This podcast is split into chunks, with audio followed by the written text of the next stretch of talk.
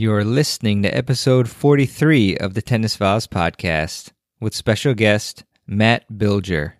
Introducing Coco Gauff's signature shoe, more than just a tennis shoe. It's a fusion of 90s inspired style and cutting edge performance technology with its sleek mid cut silhouette. It's designed to enhance speed and power on the court. The multi piece upper construction delivers high energy return for players of all levels. Whether you're a seasoned pro or just starting out, the Coco CG1 empowers you to dominate the game. Learn more and purchase the Coco CG1 at newbalance.com. Welcome to the Tennis Files Podcast, bringing you advice from the top minds in tennis to help you improve your game.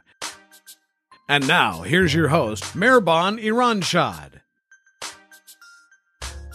Hey everyone, warm welcome to another episode of the Tennis Files Podcast.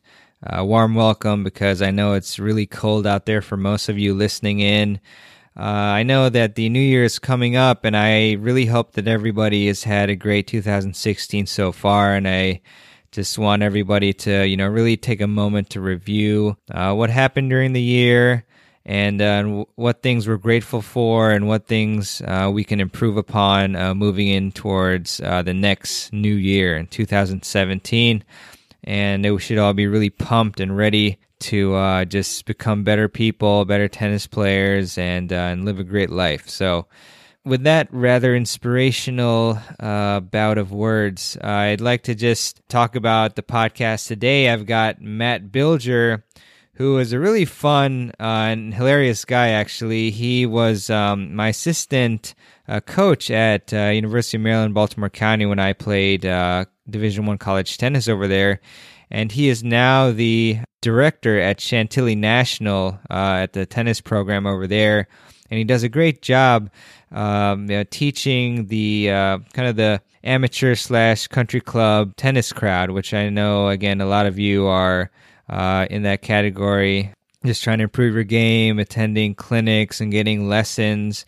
And uh, Matt has done a great job throughout his career uh, really bringing uh, extremely positive and fun attitude to the courts. Uh, I always I remember whenever I had a uh, down moment or anything like that, I knew that I could just talk to Matt, and he'd always bring a smile to my face. And uh, it was incredible too because I was at a pro am at Chantilly National. Matt kindly invited me um, a few months ago, and uh, just watching him uh, teach uh, and, and interact with the members, he was just uh, just such a great fit for that position. Um, so I hope you get a lot out of what Matt and I talk about today on this episode, episode forty three. And uh, you can find the show notes uh, as usual um, on my website on on tennisfiles.com slash 43. So without further ado, here is my interview with Matt Bilger. Hey guys, welcome to another episode of the Tennis Files podcast. Uh, it is my great pleasure to introduce Matt Bilger, who is the director at Chantilly National Golf and Country Club. He is a director of tennis over there. Um, I actually met Matt because he was the assistant coach uh, for a time at UMBC where I played uh, college tennis. Uh, Matt also is uh, very you know experienced in in uh, playing as well. He he's been ranked nationally uh, at number uh, number five, I believe, in, in the 35s, um, and number 16 uh, in the 35s individuals. And um, he also is you know taught for over 20 years, I believe.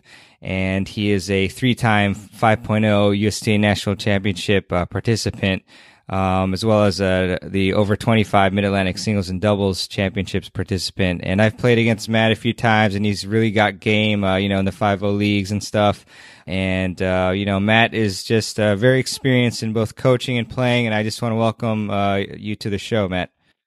Thanks, Mehrban. I'm happy to be here, and thanks for all the kind words. Yeah, no worries. I just want to pick your brains. Obviously, you know you're the director of tennis, and you've you've taught a lot of uh, amateur players over the years, college players. I know you've got a lot of uh, wonderful advice that you can give to our audience today. Um, but I just want to start off by asking you how you got to where you are today in your tennis career. Uh, a uh, good question, an interesting story. I actually uh, stumbled into tennis uh, late in my life. I didn't start playing probably until late high school, maybe goofing around, and and at your alma mater, and you know where you and I crossed paths first. I long before I knew anything about tennis, I used to hit off the wall there on that first court when my father was playing, Hmm. and uh, didn't really play a whole lot of junior tennis or any junior tennis, no tournaments, anything like that. Didn't play in college, um, and kind of fell into it in my early 20s at a YMCA in Towson, where uh, a guy named Ernest Burke, uh, who played in the Negro Leagues, he was an older gentleman, ironically, and he kind of got me a little fire in under tennis, and I started enjoying teaching it, and then uh, really uh, loved the game, and decided if I was going to teach it, I probably should try to play, uh, you know, relatively well. And so I started taking lessons with Lenny Sherman and Thea uh, at the Tennis Institute, two great guys, and uh, lo- again lucked into another job through uh, location of living at a Jewish Community Center, where my career actually started taking shape. I was there for nine years and had a whole lot of juniors. Uh, funny, I remember going to a lot of the conferences with Tom Holmes and some guys for Prince, who was the racket company that I used back then. People would think it was funny I worked at the Jewish Community Center. It was a very good job, a lot of kids, very affluent program.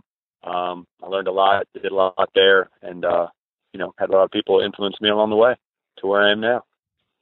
That's awesome, man. Yeah, I want to back up just to the beginning of your uh, tennis experience, and I was wondering, you mentioned that uh, gentleman at that uh, club in your twenties, uh, he he lit a fire under you and regarding tennis. But I just wondering, like, what ex- specifically did he say or do to to really get you into the game?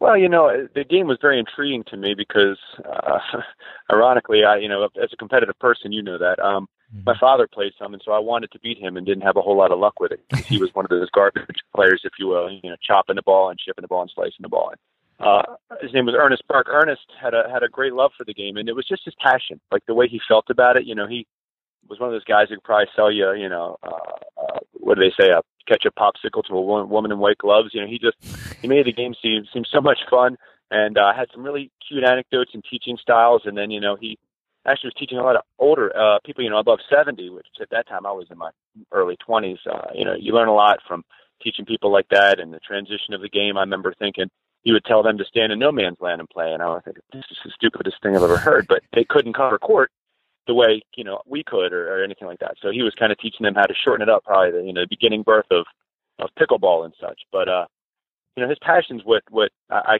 carry with me, and I you know I, and his love for the game, and you know I think if anything in any job in life, if you're you're not going to be very good at it if you don't love what you do, you don't have a lot of passion. So Yeah, that's hugely important. That's what's going to make us all successful in this sport.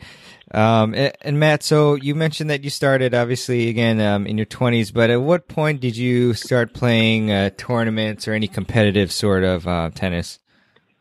Um, I guess I was I used to hit with Ross Coleman, and Ross kind of started steering me towards uh, playing USTA. I mean, this is a long time ago. I mean, we're over Twin Lakes. I'm sure you've played at Twin Lakes, and that was back Mhm. when there was no basketball, and there were five courts over there, and they had a ladder, and they had you know USTA matches about that by the millions over there. Um, you know, 20s, 25s, 30s, stuff like that. Uh, just through. And as I started, you know, playing some of the right, usual suspects over there, and you just fall in love with the game, the competition, the singles, the doubles. Um, and then I kind of realized that if I was going to get really good, I needed to consult some, some pretty high level coaching. So that's where Lenny Schumann and and Mhm. Fiha Twar came into to the picture. You know, just just you know, you've been around me, Mehrban. You Right. you know how much I love to play, and now in my late forties, I still looking to play and hit every day if I can. That's just how it is.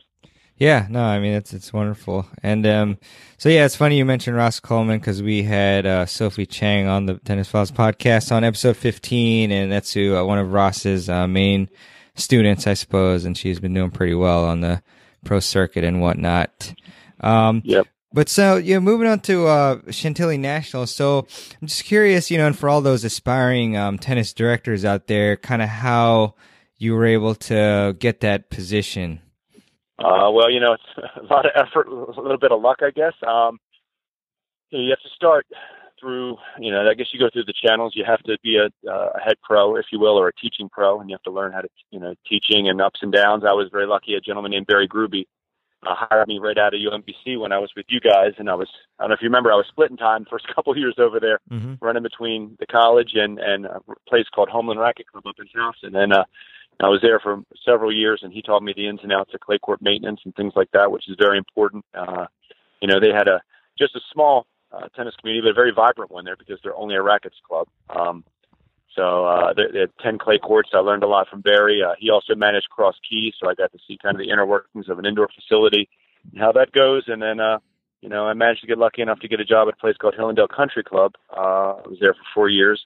That was an awesome experience. I, I got to come in and kind of turn a program that had gotten a little, I guess, old school would be a good word for it, and kind of put some energy into it and get some youth, uh, you know, moving into it. And uh, it's kind of my calling card, you know, bringing energy and and and a little bit of youth into a program and trying to get you know people excited about tennis the way I, I see tennis and the way I'm fired up about it. You know, I had a had some help from a guy named Jamie Peterson along the way, who I believe is the mm-hmm. Mid Atlantic president of USTA, and he's uh, I think working at Towson University now, um, doing a great job over there with the women, and uh, I think he actually worked at Hillendale last year. So, you know, I have a you know, it takes a little help along the way, Mehrban, and you know, you meet the right people and they do the right things, then you just work real hard. So it's kind of how I ended up at Chantilly. I heard through the grapevine that that job was available. I went down and uh, I interviewed, I believe it was 66 applicants, and uh, managed to get the job. I was ecstatic to, to have it. I'm ecstatic to be there. It's a great place. You've been down. It's a, mm-hmm. it's a nice facility, and the people are really into their tennis. Yeah, Matt. I mean, that's a great story, and I do really enjoy Chantilly National. You, you know, you've had me over for uh, pro am or two, I believe, and it's been really fun. And the, the you know all the players and amateurs have been really engaged there. It's a very nice facility. And so, do you split time right now? Because I you still coach at Goucher as well. So uh, when I get a chance, I stop by and I see Brendan Kincaid up at Goucher. I uh, I only was there a couple times in the fall. Um, you know, this is uh, this this job at Chantilly is my first full year round experience. Uh, you know, most jobs at country clubs for the most part, and if they don't have a bubble, uh, Hillendale did not have a bubble. Um, uh, Homeland Racket Club, previous my previous positions. Um, my job is year round, so I'm getting paid year round. So it's going to be kind of a feeling out process for how much time I have to, to lend to Goucher, but you know I will as much time as I have before my season starts, probably in you know March or whenever the weather breaks. We're still going on strong down here at Chantilly. You know the weather's good, and it's been uh, we, we've been pushing through. So as long as it's nice, I don't know if you remember Mehrban, but last year it was 64 degrees on Christmas Eve. So we'll keep going as long as we can yeah. go. And uh, you know, whatever time I have to volunteer at Goucher, uh, great bunch of kids, great coach. Uh, you know, I'll do what I can. Yeah, no, you're doing a great job over there. You know, you're really getting a lot of engagement over there and doing a lot of, or you know, posting a lot on on social media and stuff. And I think that really helps a lot. Um, so Absolutely. you know, yeah, for sure. And so our audience really loves, you know, hearing about um, just people persever- persevering over adversity. I was just curious if you could maybe talk about maybe a time in your career, because uh, you know everyone goes through ups and downs, where you were kind of maybe at a, a lowish point, and then how you kind of just like got out of it. It would it would it would take no thought whatsoever. It was last year, so. I. uh I parted ways with Hillendale. Um, you know, they had a desire for going a direction that I wasn't going in, and and you know, so we decided we were going to do two different things. And honestly, Mehrban, up until the the afternoon, it was a Monday afternoon that I took my phone interview with Chantilly. I actually had a Tuesday interview with a pharmaceutical rep to change change positions wow. completely. I was looking to go into the pharmaceutical world, and I took a phone interview with a guy named Chris David, who's over at River Creek hmm. uh, in Virginia, and uh, he you know represented the company that I work for, which is Club Corp, who owns Chantilly. And uh, I, he said he was ecstatic about you know my interview. I felt like my phone interview went really really well with him. I, I kind of answered all the questions that he was looking you know with the right answers, obviously, and. uh you know, we were look 12 hours away from me thinking about changing positions. Um, hmm I know you know this, and you've known me for a while. I have a 14 year old daughter, and she's pretty much mm-hmm. the the main focus of my life. And you know, when you're looking for a director's job in the Mid Atlantic area, they're few and far between. You know, it's not like I could pick up and, and move to Florida. She's a freshman in high school, so I'm not planning on moving until you know they're going to a more affluent tennis area until she's in college. So right. I, uh, I, you know, I just waited and waited and waited, and my friends told me, you know, just be patient and it'll work out. And you know, ironically, looking back, it's it's crazy how things work out. So, you know, you just just try to do the right thing, be a good person, and uh, you know, keep pounding on the right door, and sooner or later one will open. It's kind of funny to look back. So there you go. That's one that's pretty recent. Yeah, no, it's just really a great journey you've gone through, and yeah, your, your daughter is definitely a very good soccer player, as I've um, you know heard and, and seen and stuff on social media. Um, so before we touch on to you know all your expertise and, and your your experiences with your tennis um, community at, at Chantilly National, I was uh, you know, it's a fun question for me and the audience. Uh, what are three things that the world or most of the world doesn't know about Matt Bilger? three things that I don't know about me. Um, I don't know, man. I wear pretty much my heart on my sleeve. What don't they know? Um, Keep, keep it G rated. Uh, I, am sorry, yeah, absolutely G rated. Uh, I'm, I'm, a, I'm a, yoga freak now. I do yoga. I think the people though who are Mm. close to me know that I've been doing a lot of yoga. I'm I'm very committed to it. I really enjoy it. It's helped uh, help keep me focused and kind of get me in a calming direction. I'm a pretty energetic personality, so sometimes that calm and that focus helps me. Mhm. Um, I'm busy. That's another one. I'm busy getting a timeline finished on my shoulder, a tattoo for my uh, for my daughter. It's a timeline of her life. So I'm actually in the process of getting the the high school uh, emblem for where she's playing now as a varsity player and two goalie gloves. So there's something some people may not know. Wow. And um, what's the third thing? Well, Mehrban, you always bring the good questions. Um, Okay.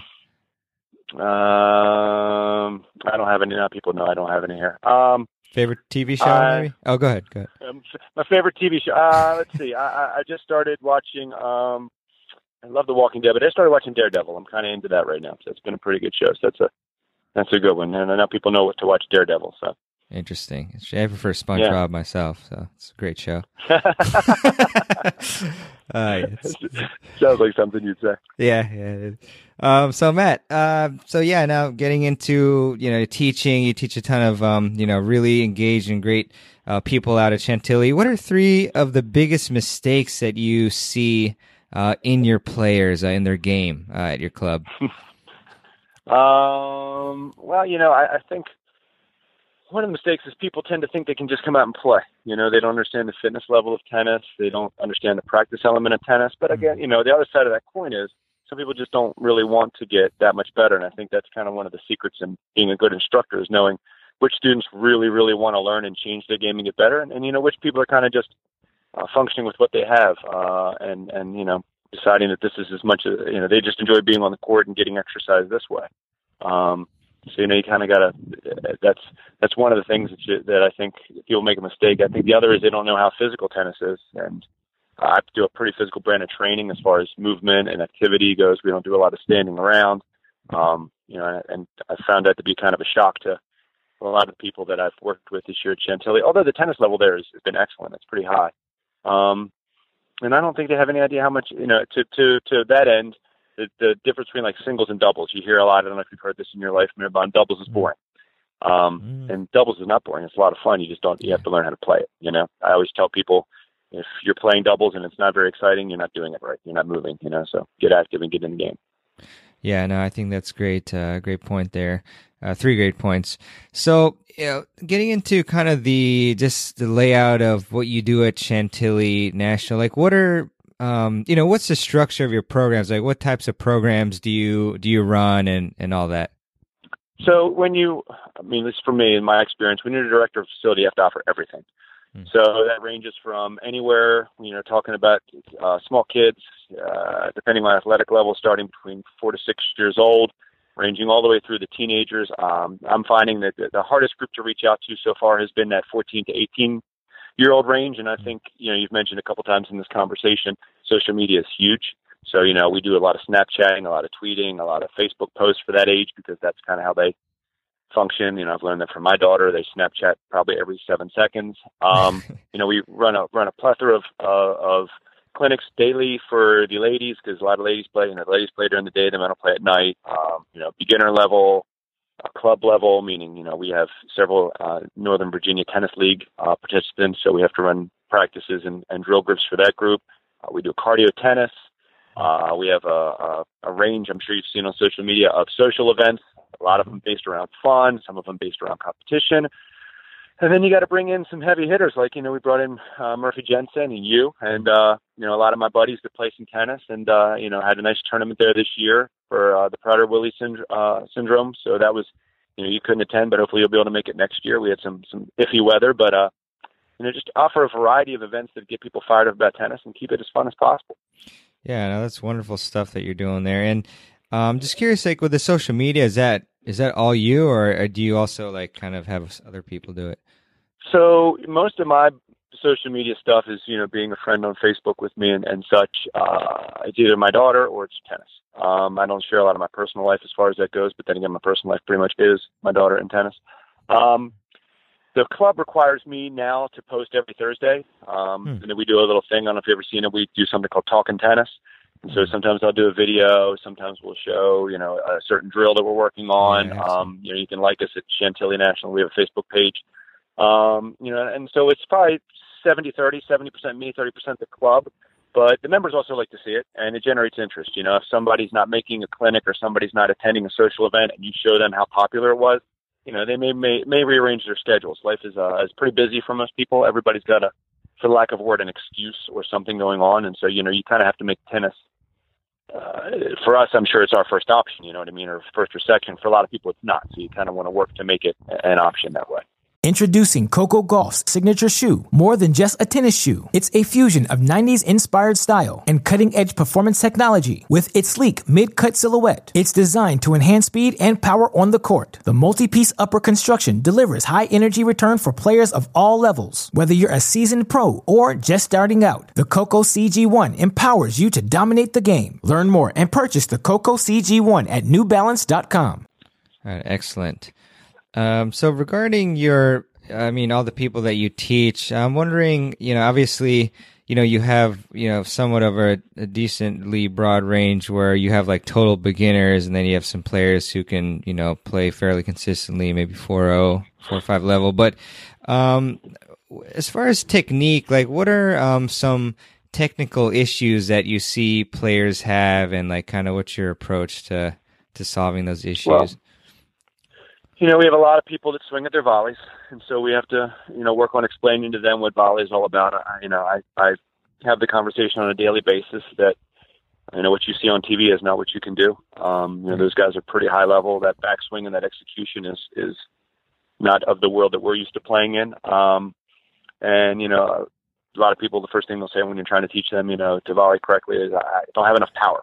And you know, you and I both know volley really doesn't have much to do with power. It's all about you know placement, shortening the court up, giving yourself an opportunity to, to execute and maybe not just shorten the court up, but shorten the point. Um, mm-hmm. You know, helping people learn topspin.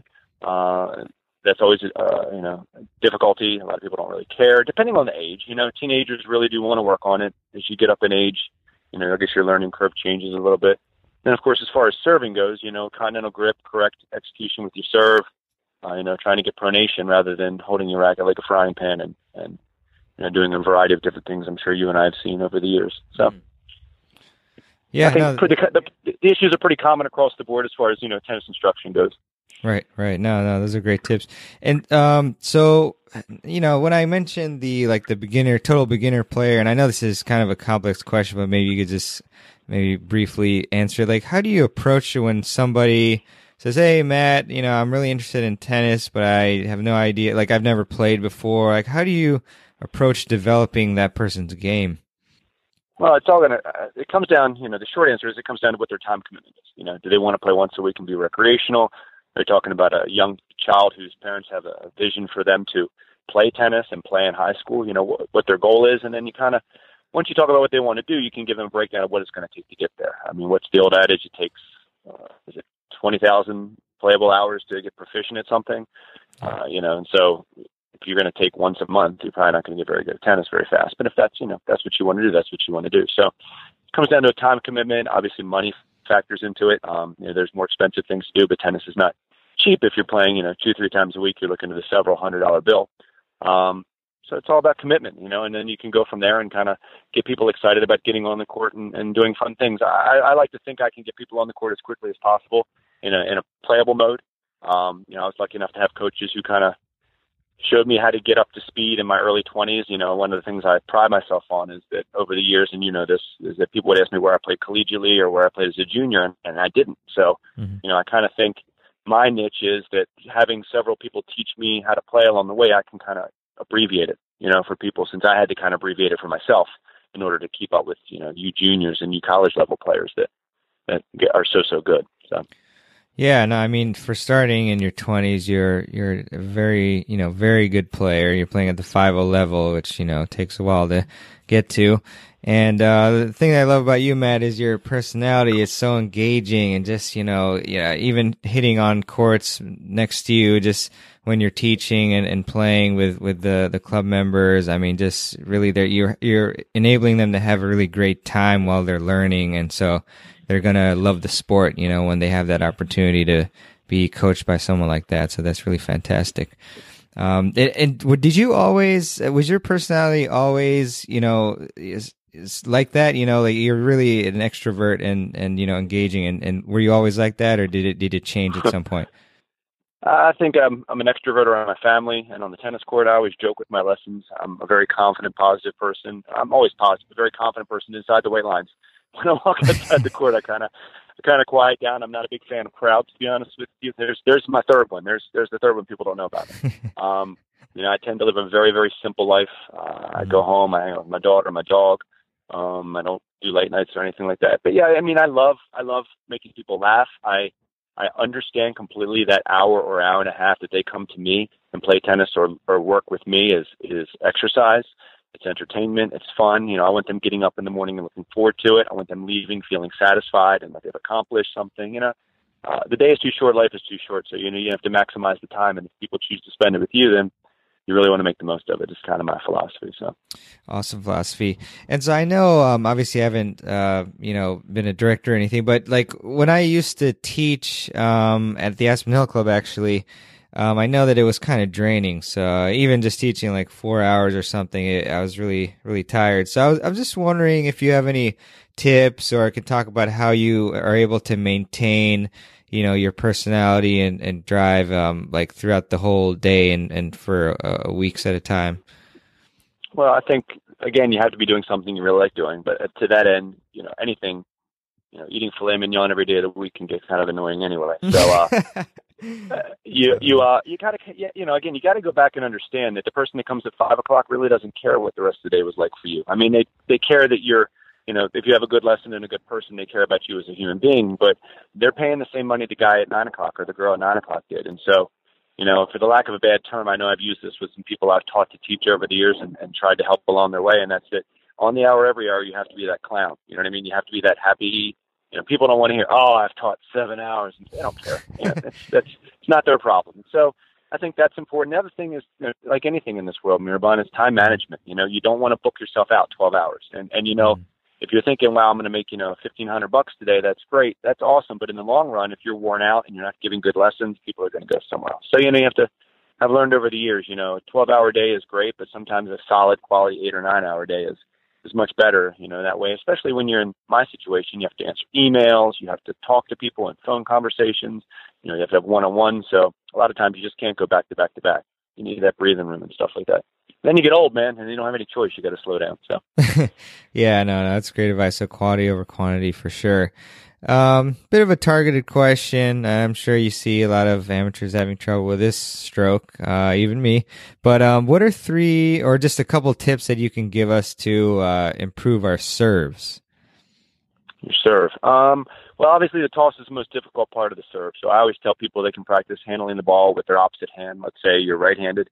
Mm-hmm. I think people like don't do, don't have a lot of opportunity to use their left hand per se. And so, you know, I tell people the more you can engage your opposite hand in daily life, I'll tell people like who I have who toss and can't even throw the ball remotely in the same area. I'll say, well, why don't you spend the rest of the day just doing everything with your left hand? Hmm. Eat with your left hand, you hold your phone in your left hand, be conscious of the opposite side, you know, and that also hmm. activates parts of your brain probably haven't even been thinking about your left hand. Um, I think it's important to have a continental grip. I try to use a one, two, three philosophy where you're taking your you know, your ball to your racket at the beginning, you're dropping your, your left arm, again, for a right hander, down to your left leg. And my father used to say thigh to eye is kind of how you toss the ball. Mm-hmm. Um, you know, you're bringing your racket down kind of, you know, around the backwards hands of a clock. So you're coming around like nine to six and then six all the way around to probably two o'clock where you're dropping that racket over your shoulder, you know, splitting your shoulder blades with that continental grip. Uh, you know, so your racket's kind of between your shoulder blades rather than laying flat on your back. And then, uh, you know, I, I always like the analogy that I learned at Saddlebrook years ago, and that's like you're like throwing your racket to the sky. Mm-hmm. So like you, you take a racket and you just chuck it up, you know. Uh, another really good one was like hammering a nail in a spot in a wall that's very, very hard to reach because mm-hmm. obviously that continental grip has that racket in your hand kind of like a hammer.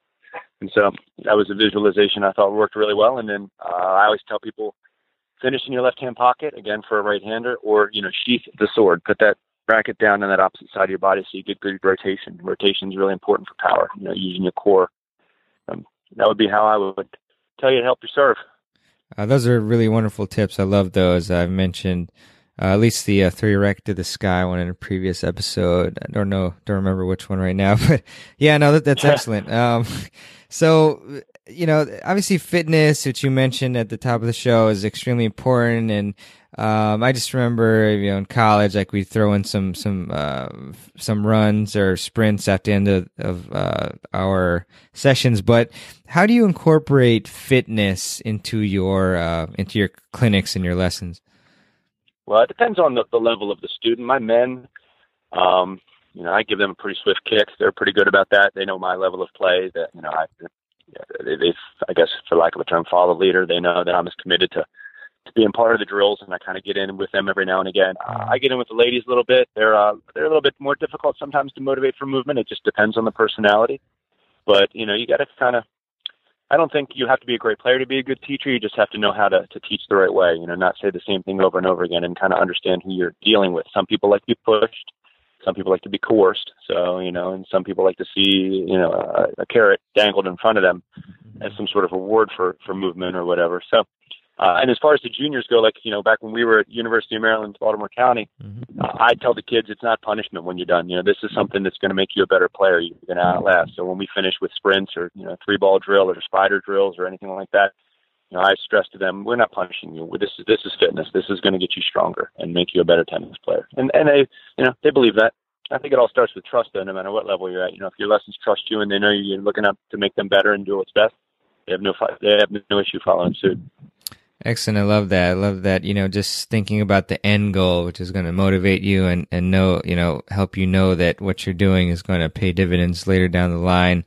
Um, right. yeah, no, that's, that's excellent. And I also really love that you're talking about, um, the importance of analyzing each individual person rather than to have some sort of rigid program that you just put everybody through. You know, you're just analyzing uh, what people need. So that's excellent. Um, man, I know you you're you've got to go soon. Just I don't know if you have time for a couple more questions. You think? Sure. Okay. Sure. Great, great. Um, so audience loves hearing about drills. Just curious if you could name or describe a couple drills that you like to employ when uh, teaching your your uh, students. My ladies and my men, we like to do a lot of two ons. It's two on two situations. Um, you know, we'll warm up ground strokes and and usually it's pretty simple, easy stuff. Uh, my men are ready to go right out of the gate, at least where I'm at now. My ladies like to have a little bit slower warm up and kind of ease into it. Um, and so we do two get two at the net, two at the baseline, rotating through that way, depending on how many people you get. Um, you know, you can break it down into seven people. You're having rotations of, of two on one side and three on the other side, if you will. So, you know, people are constantly rotating in and out, whether it be in pairs or in threes, meaning two people on the court and one waiting. Um, you know, I don't like to leave people out for too long. So we do, you know, two at the net, two at the baseline, two at the baseline, uh, two approaching, uh, break them into volleys. So you start the drill with a volley right at the service line and play the point from there. You start it with an overhead. You can start it with a, you know, a variety. I would say the volleys and the overheads are the most difficult scenario because it incorporates more footwork. Um, so we kind of build up to that. Uh, my teenagers, we do a lot of ups and downs. So like outhouse, penthouse, if you know what that is, it's you know mm, there's yeah. a bottom court, we I know you remember the pit from college. Mm-hmm. You know, if we have an odd number of kids, somebody will be doing fitness in the pit, and then we kind of do, you know, time related drills. We'll do a drill I like to call three two one, where if you get to the net, you get three points in the drill. If you hit an approach shot, you get two points if you win the point. Everything else is worth one. Or uh, we do a game called six kill, where if you have a short ball and an opportunity to put the ball away, you have to yell kill before you hit it.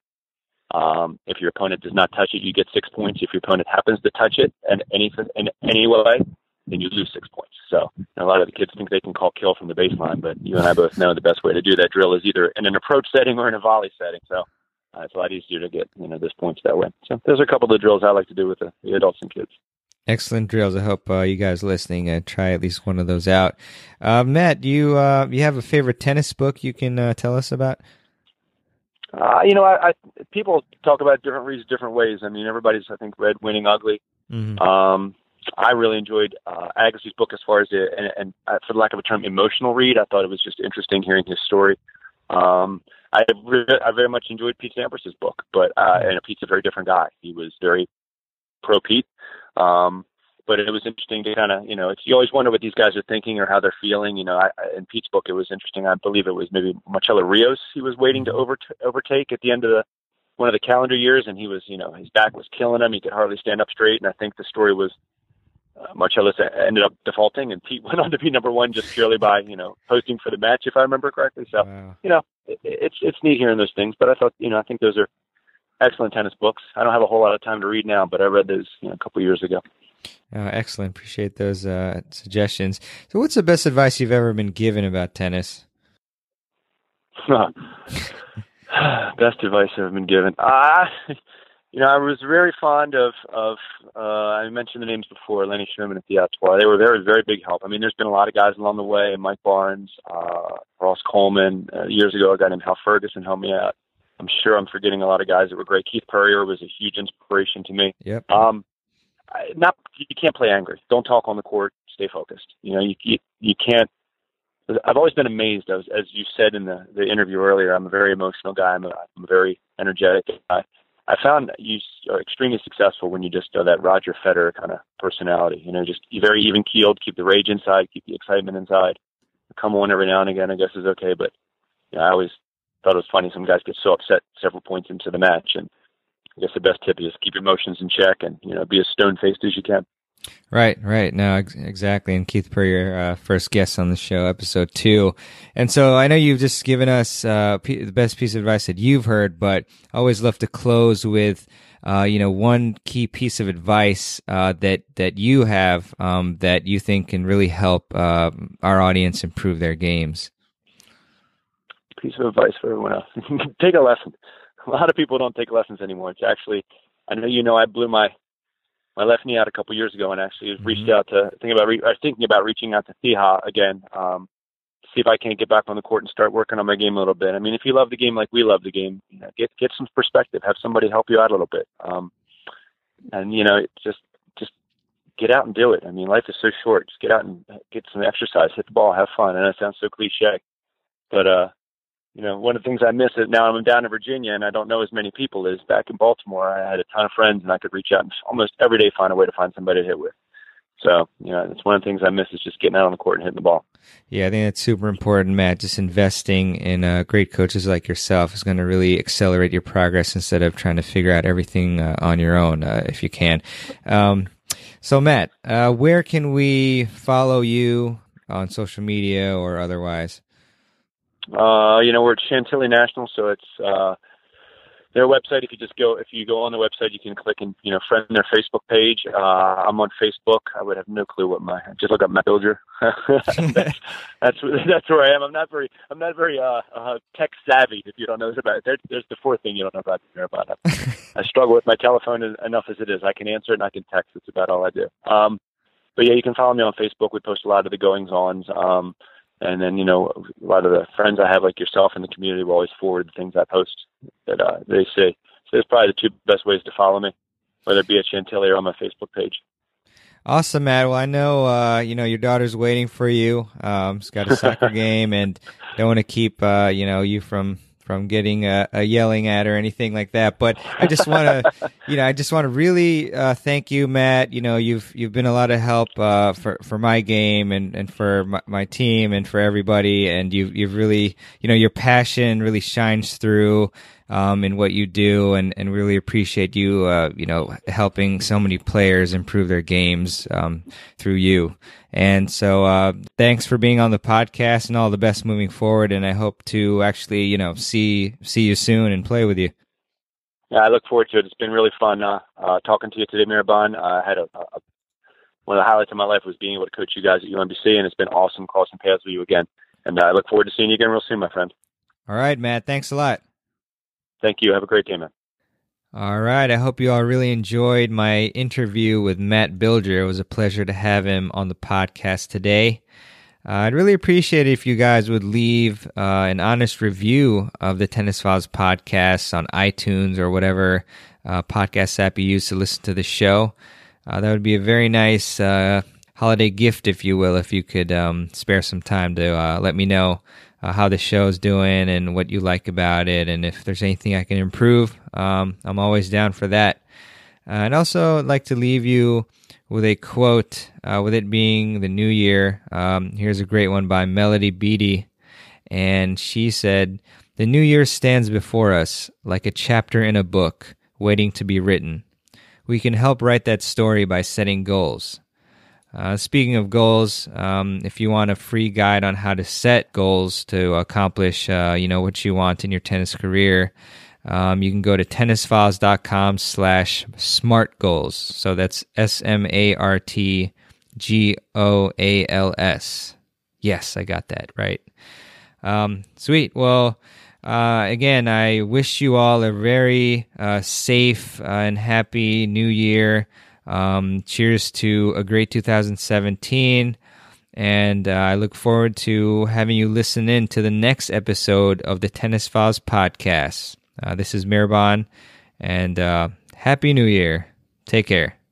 Thanks for listening to the Tennis Files podcast. For more tips to help you improve your tennis game, visit tennisfiles.com.